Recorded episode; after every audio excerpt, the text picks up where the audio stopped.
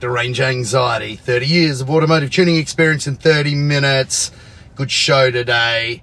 You sexy thing from Hot Chocolate leading us in. And yep, what am I talking about? Well, obviously not myself. For those of you that know me, well, maybe, sort of, depends who you are. Um, no, I'm talking about that we got to finalise the tuning of stage one or phase one on the Audi R8 V10 last Friday, and we've had a little bit of a chance to sort of model it and and massage it and, and nicen it up um, over the past few days. It's now Tuesday afternoon in Adelaide, and I've been doing a bit of road testing today and getting this thing just where I want it. So, where are we with it right now?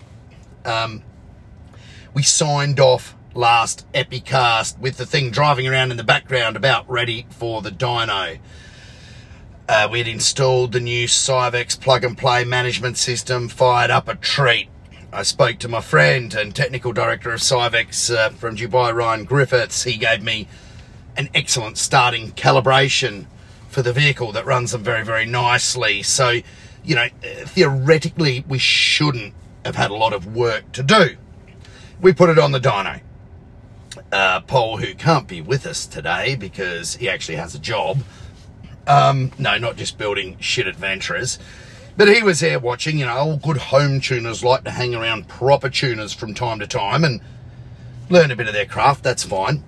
Um, and yeah, so we put it on the dyno and I entrusted Gareth with running it up and I was doing the data logging and, uh, you know, it wasn't without some issues.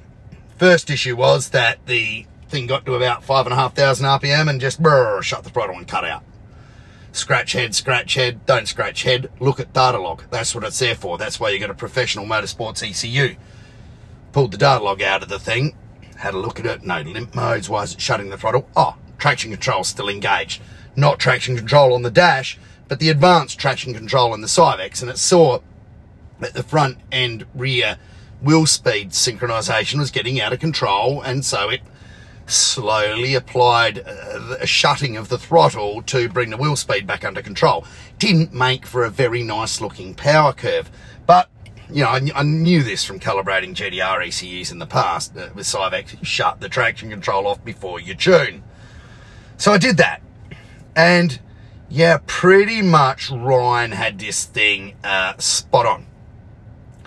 Um, standard, as we know, the car made 500 uh, all-wheel horsepower, strapped nice and tight, which is 371 or something uh, all-wheel kilowatts, with five pounds of boost up it. Now I'm just running spring pressure. It had six pound springs in it. So with five pounds, it makes 5.5, 5.6 down to about 5.1 to 4.9 at eight, eight to eight and a half thousand RPM in the top end we made exactly 700 Aussie mainline wheel horsepower, which is 525 all-wheel kilowatts. So we got a pretty, pretty handy game. Basically 200 horsepower at the wheels um, for five pounds of boost, suggesting that every pound of boost is adding 40 wheel horsepower to the thing. And you know, it was a beautiful linear curve. One thing you don't want with an engine like the, the V10 Audi Lambo unit is you don't want anything too small in the turbine housing that strangles it and chokes it in the top end. These things were born to rev. So you need to keep on top of your um, turbine inlet pressure and your, restriction there. And ETS, Extreme Turbo Systems, who designed and fabricated this kit have come up with a really good balance. You know, it's a beautiful symmetrical kit with nice open exhaust housings, nice wastegate flow, um, beautiful short exhaust. Everything just looks absolutely perfect. So at five pounds gives us 200 horsepower. The logical thing to think is that 10 pounds would give us 400 extra horsepower or bring us up to 900 wheel horsepower. Normally it doesn't work like that. Normally as you start to approach the limits of the thing, you know, that power gain will taper off and off and off. But I'm on the bottom end of the efficiency curve for this kit. I'm on the really super duper low end where the thing's not even working yet. So as we ramp the boost up towards 10 psi, you should find it even makes more than that. I'm suspecting it'll make nearly a thousand all-wheel horsepower at about oh, 10 and a half to 11 psi. I'm tipping that's where we'll be as the turbos start to come into their own and everything starts to work properly. Have we done that yet? No. Couple of reasons for that.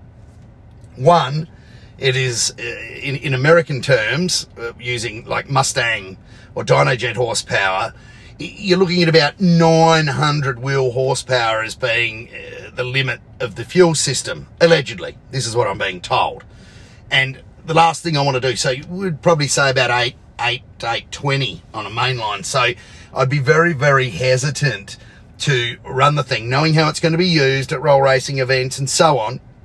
I'd be very, very hesitant to run it to the end of the fuel system you know, in Australia, the, the short engine for one of these things is about 50,000 plus GST. So about 55 grand. It's, it's a lot of money. So, you know, the last thing you want to do is get greedy for 100 horsepower and, and, and burn a piston or do something stupid, lean it out. So we won't be doing that. So five, six pounds where it's at.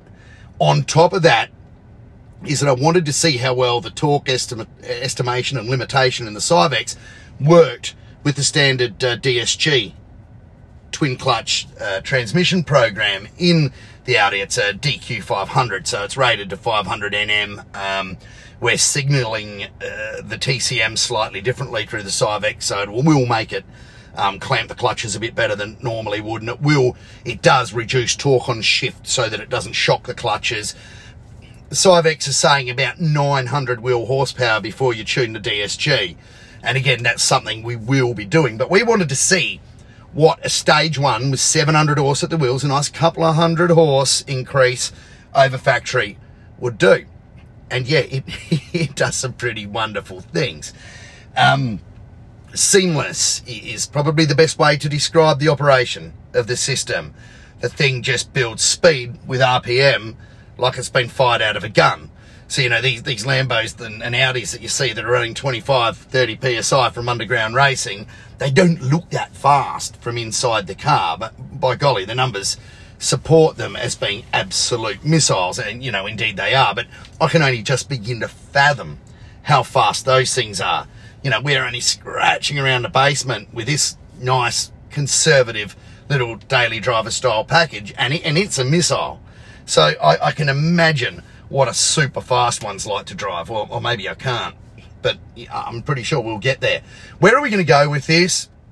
I don't want to do all a top hat, 12 injector, big stuff on this car. I want to run it with a nice DSG program. I want to run it with a limited fuel system. We'll probably get about, uh, with some tricks that we're going to pull with the in-tank delivery. It's got a pulse width modulated pump in it we should be able to get to a nice, safe thousand oil horsepower in time um, and retain just perfect drivability. And to me, that would be the ultimate car. There were some drivability niggles, had very high idle, had like a cruise control effect. And again, that was not, well, it was something to do with the Syvecs, but it was a lot to do with our installation because most Audi slash Lambo twin turbo kits don't come with a specific way of hooking up the breather and brake system. So you'll get different amounts of bypass depending on how you do it. That'll make the car idle higher or lower than your target. So I needed to calibrate all of that, which is, is nothing too difficult, thanks to the software being really good. So I calibrated the uh, idle bypass duties had a bit of a muck around with some other uh, parts of the drive-by-wire system, and I've got it really, really good. I've got it where you can just fire this thing up, and you wouldn't know, apart from some nice um, crackle on the overrun and a little bit of anti-lag, you wouldn't really know that it wasn't a standard ECU running this thing, and that is the sign of a good management system when you don't know that it's there. When you're aware that you've got an aftermarket management system running the engine, that's normally when you've got a bit of work to do to add a little bit of refinement or a lot of refinement in some instances. So what are we going to do with that? We're going to take it out roll racing as it is. 700 all-wheel horsepower and a nice, reasonably light package with beautiful gear ratios in a shape um, that cuts the air and can stay on boost on shift. Should go better than 700 wheel horsepower suggests. I would assume or predict that it would be very, very similar in performance to a 900 wheel horsepower GTR. Yeah. So it's fast, deceptively fast. It builds, um, it builds speed seemingly exponentially, which is just something that, that this platform does better than a GTR, in my opinion. And as the results from racing these things overseas would show. Um, so we're going to take it out and we could top 10 it. That'd be nice. We don't expect it. You know, people go, oh, you know, other people build twin turbo Lambos and they go out and they win things straight up and they set records. Yeah, but they don't tell you how many engines they've torched, how many things they've broken, how much stupid stuff has gone on in the meantime. I don't want to do that. A, it's, I don't like cruelty to engines when I when I can help it. And B, I don't we don't want to be working on this thing the whole time. We want nice we, we want people to come to us because Power Tech Tuning is because we can do things reliably and don't live in workshops. Cars that live in workshops to me, uh, it just totally just goes against everything I believe in and everything I know. But call me old and cranky and maybe I've been around too long, but it's so easy to make power flat out in any combination. Just keep throwing the bits at it and keep winding the boost up and keep spraying the fuel into it and taking the timing out of it or whatever it is you got to do and you'll make power. It might drive like a piece of shit and it may have terrible reliability problems, but it will go fast. And to some people, that's all that matters to me, that is the very last thing that matters. Sure, you want a return on your investment. Sure, you want the thing to go fast, but you don't want to be sweeping it up every 15 minutes either and just emptying, emptying like wheelbarrow loads of cash into the thing. The moment you've got to start doing that is the moment you've lost. You've lost sight of the goal. You've lost sight of the game. You want to build a, you want to build a car for race events? Build a race car you want to build a car for the road, build a road car. The two are polar opposite extremes. I've, I've harped on, on, about this before and I'll harp on about it again. So I don't care if we get our ass whooped at this stage. Stage two or phase two of the package where it has closer to a thousand, another 300 at all four. Yeah, look, it'll take a fair bit to beat that. Again, it works very, very well. So, you know, good on you if you think you can uh, line it up and beat it. And good on you if you go out there and you're listening in Adelaide and you go out to roll racing this weekend and you beat it this weekend, enjoy it, cherish it, because it will not be forever. And if you can get it now, then that's good for you. And that's what it's all about. If we all leave driving home, we'll be leaving with smiles on our faces, win, lose, or draw, regardless, because that's what we do. Yes, indeed.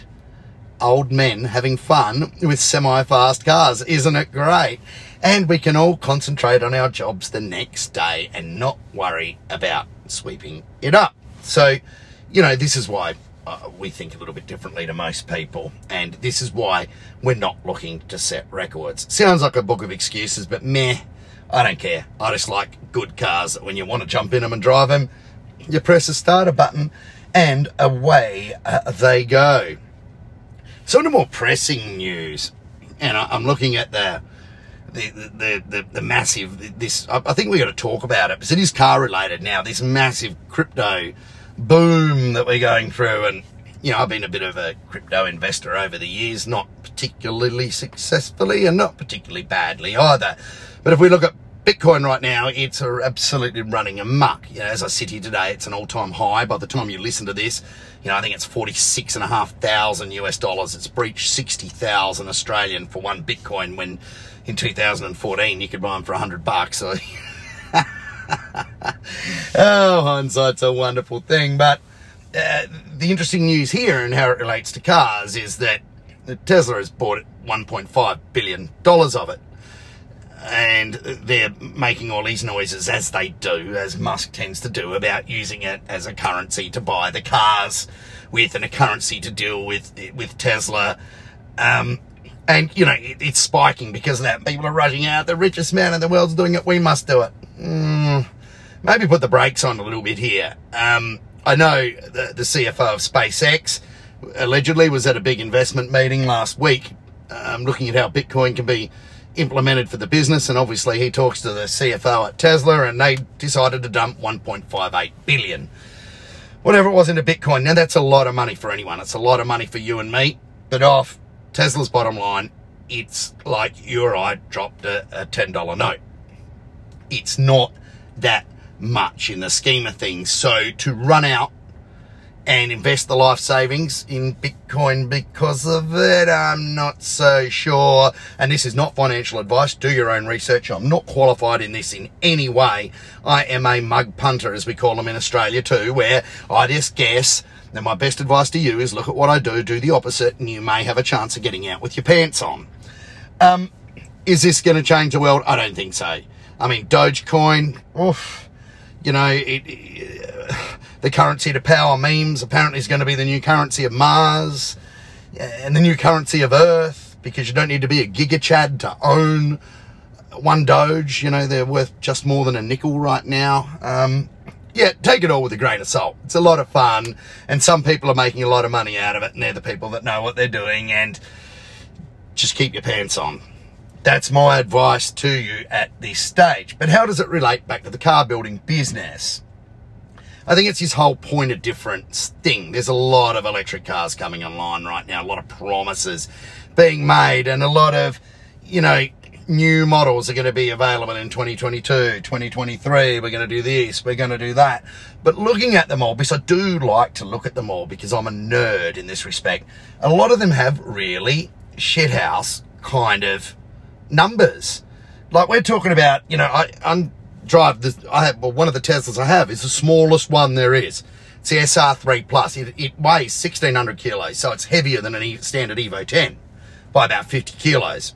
Not once you put all Chinese bits on it, they're probably about the same weight. An Evo 10 comes up, you know, with shithouse parts on it. Um, it has a 50 kilowatt hour battery. It's not that big. It's a small battery. It does 410 Ks range, which isn't too bad, you know, it's not too bad at all. It's great daily.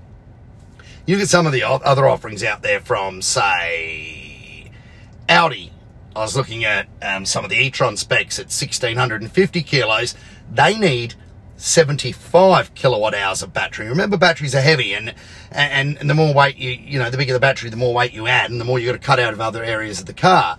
They need 75 kilowatt hours to go the same range. Hyundai need and this is all similarly weighted cars, Hyundai need 65 kilowatt hours to go the same range. And they're all doing it with about half of the performance. We're talking about a car, the SR3 Plus, it does 0 to 100 in 4.9, 4.8 a most independent test versus cars that are doing in eights and nines 0 to 100, which is not considered a brisk by any means. So you know, the technology is there. And when these things come out in 2022 and 2023 and all the new models that will match the current offerings from Tesla, uh, I would believe that Tesla will have stuff that's another five to 10 years down the road again on top of that. So this is what happens, and it's nothing unique to Tesla. This is what happens when you give a car company a 10 year head start and they're, they're concentrating solely on one type of platform, not trying to build every type of car there is. And you'll notice, uh, uh, well, you may not have noticed, but if you go on the Mercedes website, and uh, this is the um, European website, and try and order an EQA at the moment, their little A-class electric thing that I've, I've raved on about as being, I think, front-wheel drive, slow and low range for the equivalent of $80,000 Australian. A lot of money. Not that I do believe you can order it here yet, they actually bring up a pop-up bar that tells you this is going to take several months to build and it's much more expensive than the petrol option, which you can have right now. Now, is this honesty or, or is this the weirdest sort of anti-sell that I've ever seen or ever heard of? So look, you look, this electric car's really dear and it doesn't have much range and it's not particularly fast, but you have a petrol one that's much cheaper that you can have now rather than waiting months for and it's cheaper to insure and you know you end up walking away with a lot of money in your pocket yeah nah i'm not sure what's going on there but it's a funny anti-sell but anyway uh, you know people have got to do what they've got to do and car companies do not care what they sell you as long as they're selling you something in their range. And if it's something they've already built then they're even happier because it's sitting there taking up space. So maybe that explains it. Right. Um, and of course, my favourite topic of all, because I desperately want one of these things, is the Plaid. Now, I, I was looking at a Model S Plaid because, you know, they're 9.23 at 155 mile per hour and, you know, a 1,000 plus horsepower. What a cool thing. But I need a little bit more room in a car. So I got onto the Australian, you know, logged in as an Australian into the Tesla website and they have the Model X Plaid available now. The way I would want one, which is with the 22 inch turbine wheels in white, white leather interior, carbon not wood trim option, all of that pack is available. And it's a, it's a big stonk of money here because, you know, like that word, Van, stonk. Because, and, and they want to tax us more on it anyway, because of all of our horrific taxes in Australia and our totally backwards looking um, attitude towards anything electric, uh, particularly in the state I live in, South Australia. So, yeah, it, it's a big it's a big wad of money. But you look at the stats; they're claiming, and you know they've got to live up to these claims. And they always have. I don't care about Sam Cascani and his Nurburgring comments. I, what is that anyway? Their performance times, straight line acceleration are always bloody accurate. And they're claiming this big SUV up to seven seats and it will run a nine nine quarter mile. They haven't put down a mile per hour, but it would have to be in the 130s, high 130s. That's a bloody bullet. I remember driving Commodores that we'd built with twin turbos on them that were struggling to get close to that. They were absolute hand grenades back in the day. And they felt spookily fast at that sort of speed. So imagine what a mega SUV is going to feel like at that speed. One that can like absolutely pull the pants down on a Lamborghini Urus, the big Bentley. Nothing will come close to it in performance. And it's rated at 540 k's range, which is not too bad. You know, it's not massive, but you know, it is a big, heavy car with the acceleration of a, a an Exocet missile, or shall I say, a SpaceX rocket. So that's going to be a really exciting thing when these things start filtering through to Australia. I've noticed all the boys and girls on drag times over in the US are already going, I can't believe this. I'm getting in line. I'm buying one of these things. They've just wrapped their arms around the whole principle of an EV going that fast and just, you know, dodge Hellcat Demon what? You know, no specially prep track, no drag radials required. Bang, put your foot down, off you go. Times are a changing. And, you know, that new Ferrari that we are talking about the other day there are cars coming out with hybrid assist, so you can still hear that uh, noise, that you know, that sound of unreliability from under the front, um, or back, or wherever it is in the Ferrari, uh, to you know, give you that intoxicating roar that you may need if you're from another generation or century and, and, and want to grow old disgracefully. Yeah, which probably brings me to my closing point for today's Epicast. Um, Yep, the new C63 released as a four cylinder. Should I really say any more about that? I mean, ha having a C63 myself with the 6.2, the big banger, dirty, smelly old V8 in it, I mean, it's probably good for me because those things are going to be more desirable than I would believe a four cylinder one. I mean, the, the four litre twin turbo is struggling to hold any aftermarket resale. I mean, as most new prestige cars do. Um, it's not a it's not a slide against the the C63. Yeah, it's a beautiful car, but a four cylinder one. I mean, sure it's going to be fast and sure it's going to go well, but guys, just if you're going to do that, if you're going to you know desex the car that much and make it fart and pop and bang, at least do the right thing and just go full EV. And there we go, signing off for today. Thank you for listening to Range Anxiety and don't forget to send me your feedback to dtech at senet.com.au and stay tuned for next Epicast.